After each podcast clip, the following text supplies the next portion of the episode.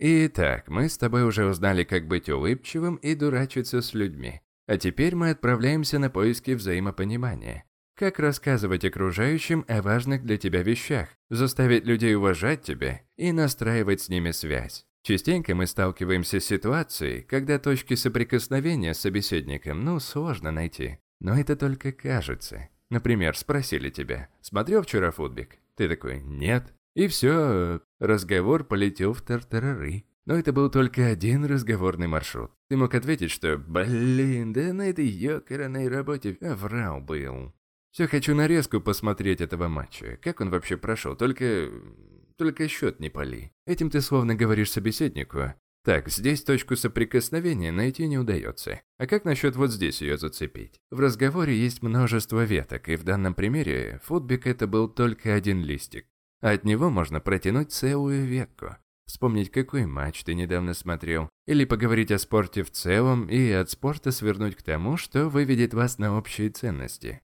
Используя этот прием, ты создаешь новые разговорные маршруты и даешь собеседнику возможность настроить обратную связь. Если речь идет о больших группах, старайся как можно ближе держаться изначальной темы. Этот пример с деревом, ветками и листьями тебе в помощь. Но тут логичный вопрос. Если в голове столько идей, в какую ветвь отправить разговор-то? Как мне понять, с чего лучше всего начать? Как мне понять, с чего лучше всего начать? Можно продолжать сплетничать, новости обсуждать и так далее. Но что особенно приводит к обоюдному взаимопониманию, так это поиск общего эмоционального опыта и ценностей. Это самый крутой способ для построения длительной связи. Прежде всего, нужно обсуждать вещи, которые находят эмоциональный отклик. И чтобы этого добиться, вовсе не обязательно делиться самым «мамма мия» сокровенным. Тогда как же громыч выразить ценности, спросишь ты? Но представь, есть дядя, который всю жизнь проработал на заводе. И он говорит тебе: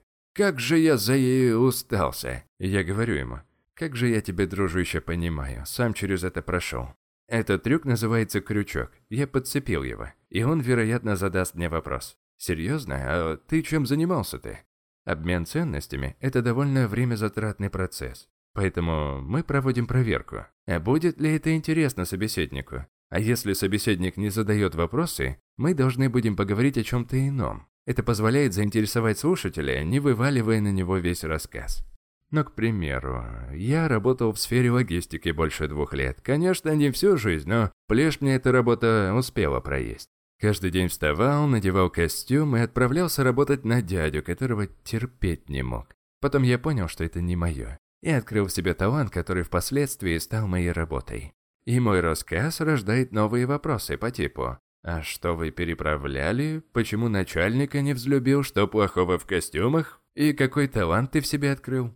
Не забывай также делать паузы между предложениями, чтобы собеседник мог что-нибудь спросить или вставить. Не превращай разговор в монолог, а двигайся в сторону двустороннего общения. Тебе может показаться, что твоя история скучная, но если добавляешь в рассказ ценности, это в принципе не может быть скучно.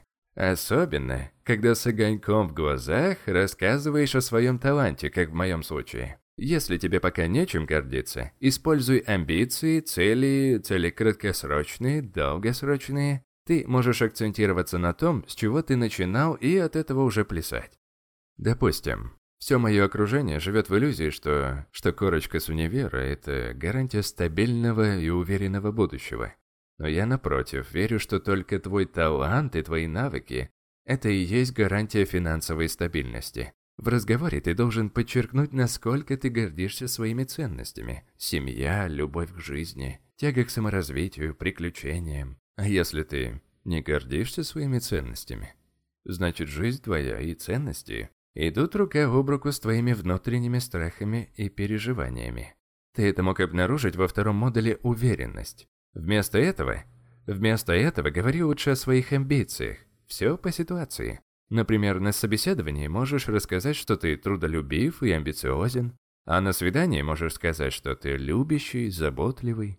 Здесь, дружище, надо будет работнуть с твоей стороны, придумать вариант, который подходит лично тебе. Определи свои ценности, а затем адаптируй их под ситуации. И сейчас ты этим займешься. Практика у нас. Итак, э, спроси себя, какие у тебя ценности и как ты демонстрируешь их в жизни. Начни с ценностей, которые важны для профессиональной жизни или романтической сферы. Что для тебя не безразлично? Что для тебя важно? Ответь на эти вопросы, а дальше я расскажу, как слепить это в рассказ, чтобы повествование звучало интригующе, интересно, харизматично, разумеется. Окей, до встречи в следующем уроке. Спасибо за прослушивание. Этот подкаст прекрасно дополняет телеграм-канал «Книги на миллион», где обосновалось аж двести пятьдесят выжимок на книги по саморазвитию. Всего пятнадцатиминутная запись и только самые главные мысли из самых полезных книг. Ссылку паркую ниже. А тебе я желаю всего самого высококачественного. Услышимся в следующем подкасте. Пока.